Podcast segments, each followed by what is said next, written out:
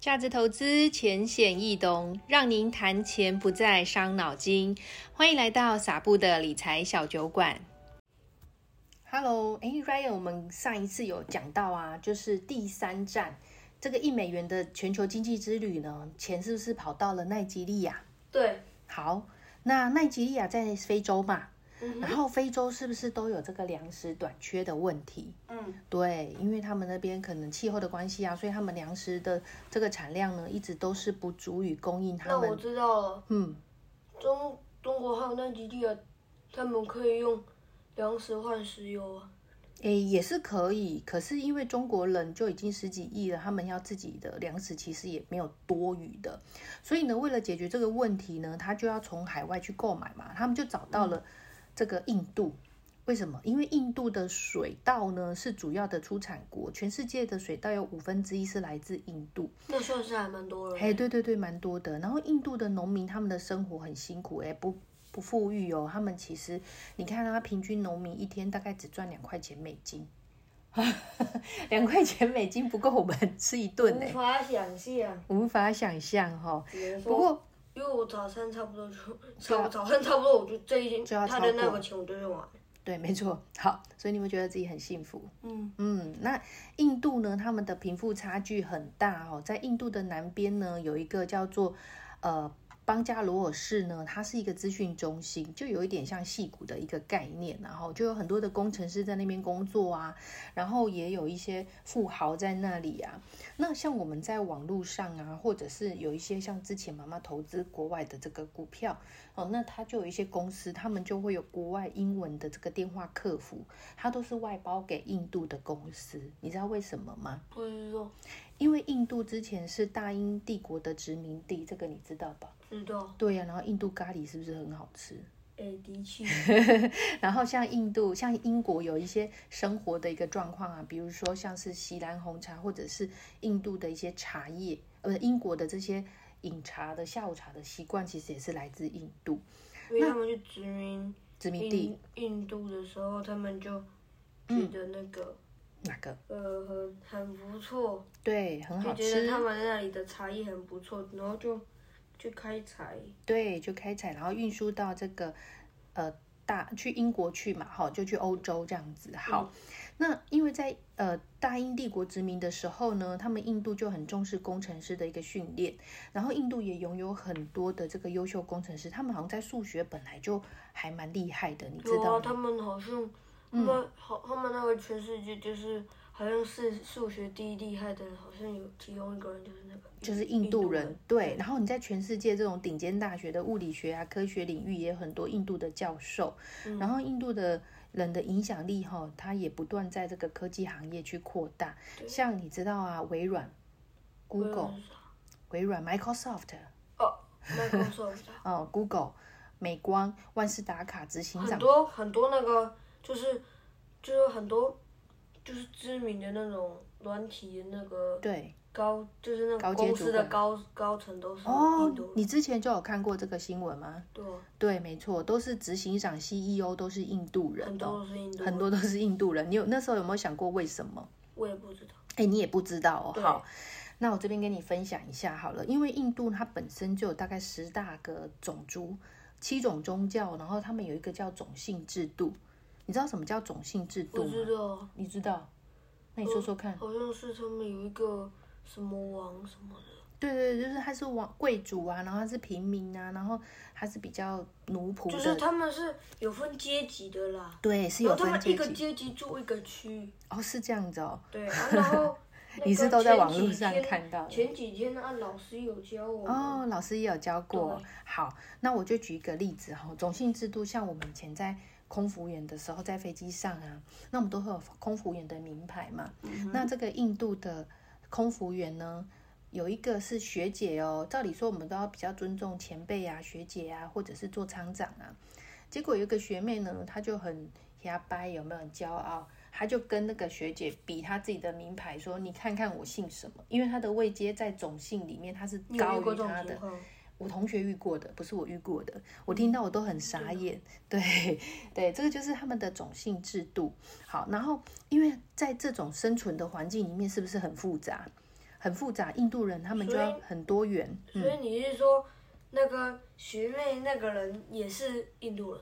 啊，他是印度人，然后啊，他然后啊，学姐她是那她也是印度人，也是印度人。对，只是说他们两个都是同样印度人。就是就是阶级不一样，对，阶级不一样。他在飞机上算学妹，是要尊重学姐，可是结果他变成他就说他比较强势，啊、我是贵族什么的。对对对，我就是贵族这样子。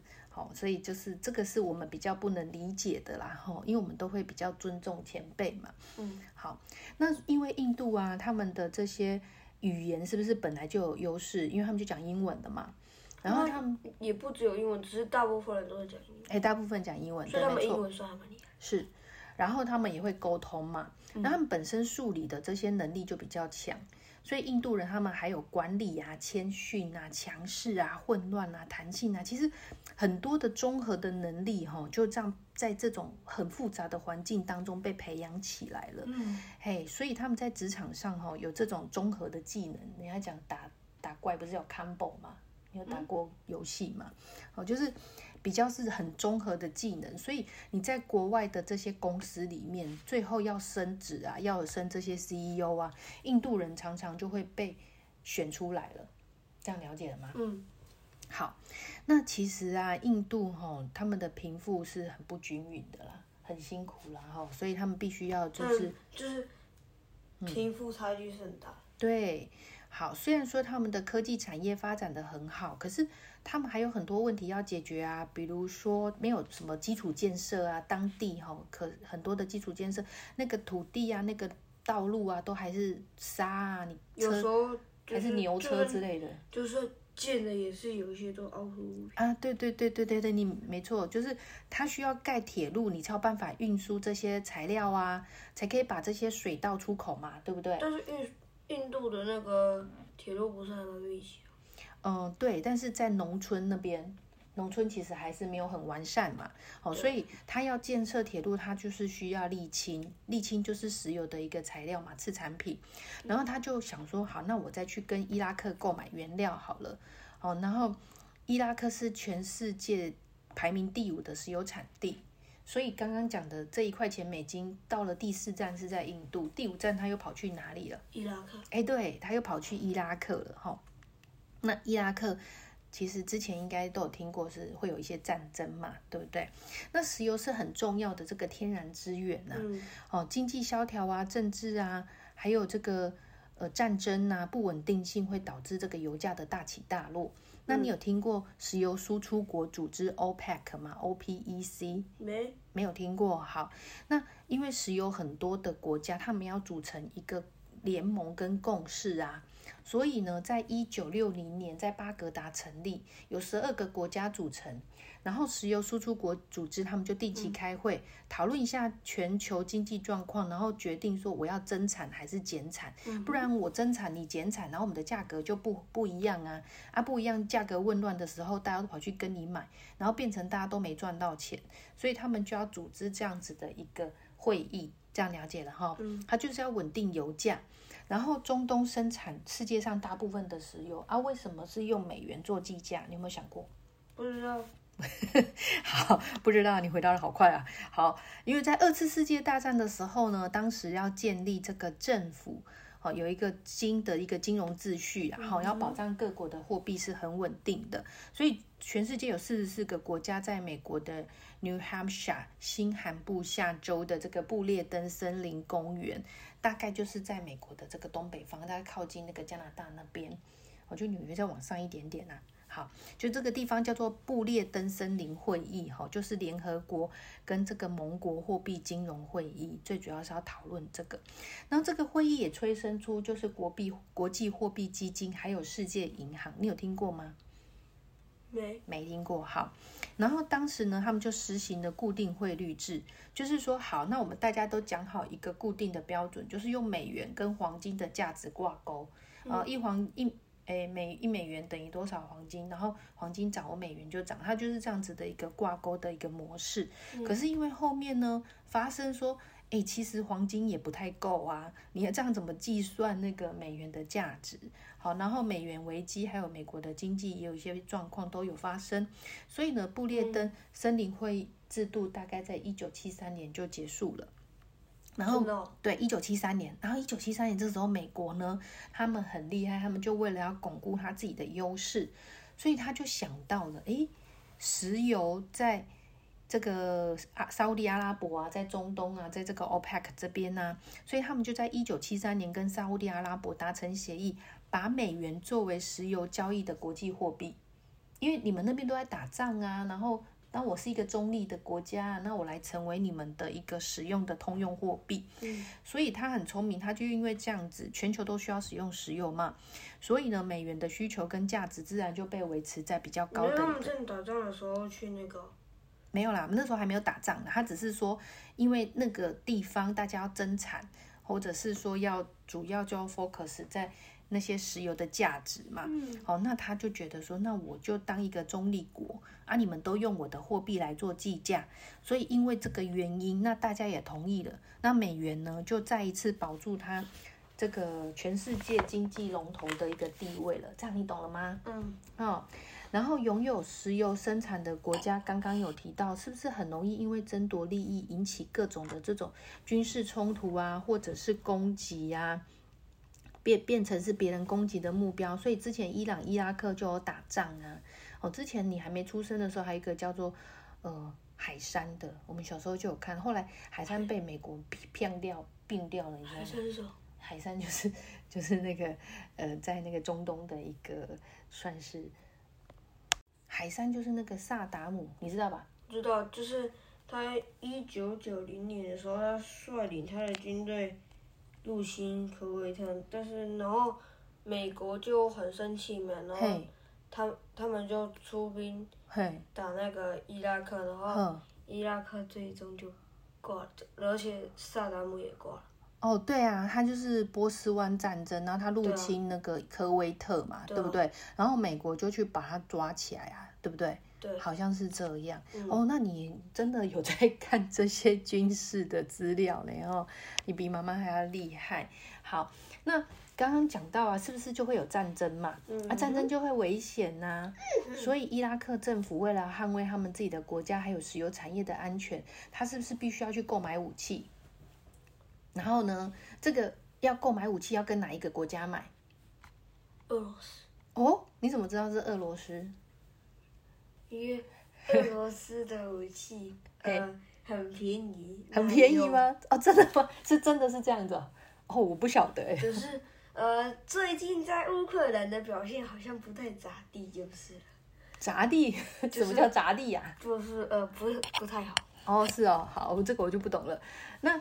就是到第六站呢，这个钱就跑到了俄罗斯了哈。嗯、那军火出口呢，是俄罗斯他们强化地缘政治还有这个经济弹性的一个策略嘛。对。那因为全世界呢，在经济上面卢布没有什么地位啊，对不对？对啊、刚刚有提到嘛。那大家你我拿了卢布也没干嘛，没什么用处啊，所以大家还是要用美元来做定价。嗯。所以军火的采购也是用美元做定价的。然后目前俄罗斯的武器，它全世界的市占率大概占二十五 percent，四分之一嘛？没有吧？没有，啊、已经下降到十六 percent。哦，现在下降了。哦啊，我那我的资料是错的呢。啊，对啊，是旧的呢。啊，谢谢你提供哎。在乌克兰战争中，哦，乌克兰战争之后，大家就不想要买他的武器。武器那个不太靠谱，不太靠谱的，就不想跟他买了。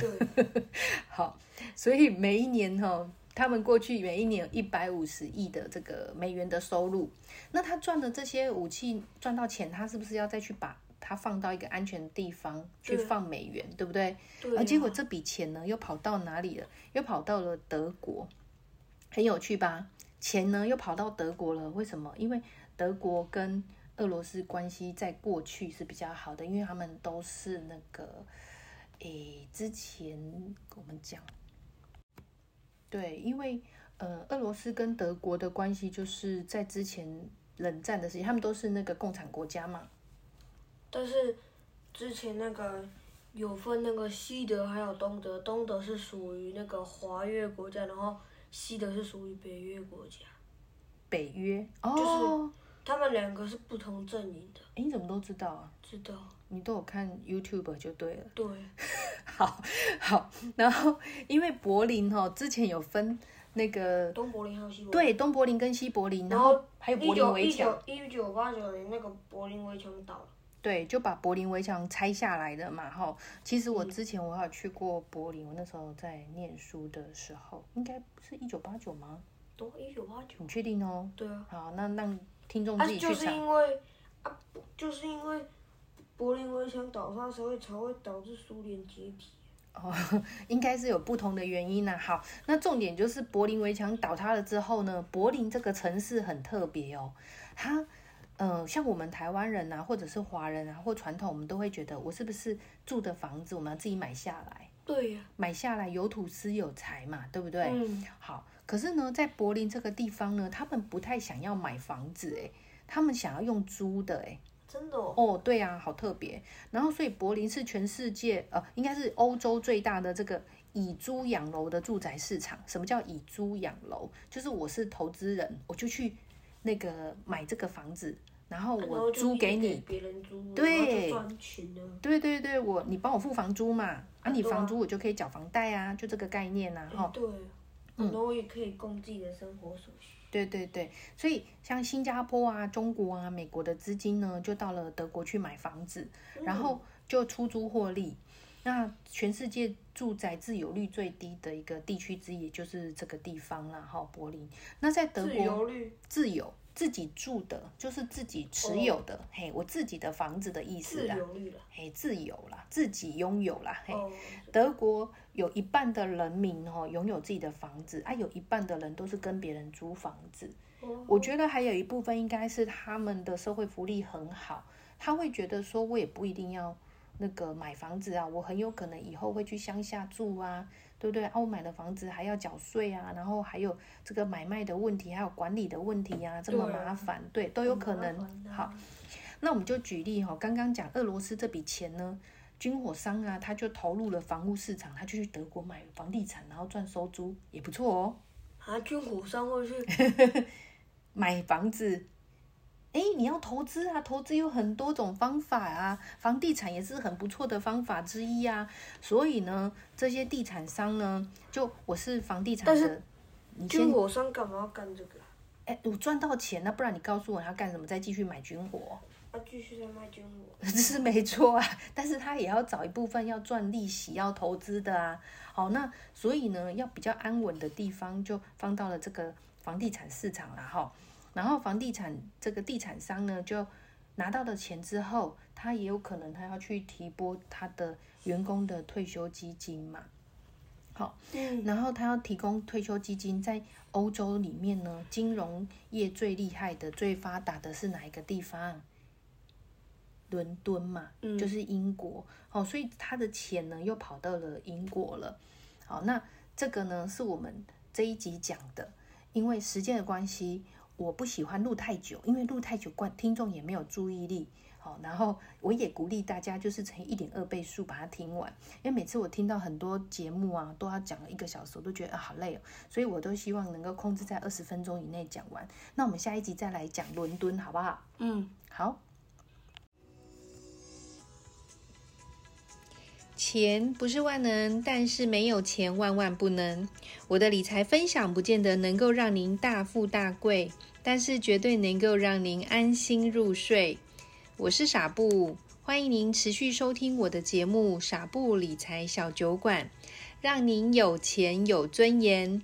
我们下次见，拜拜。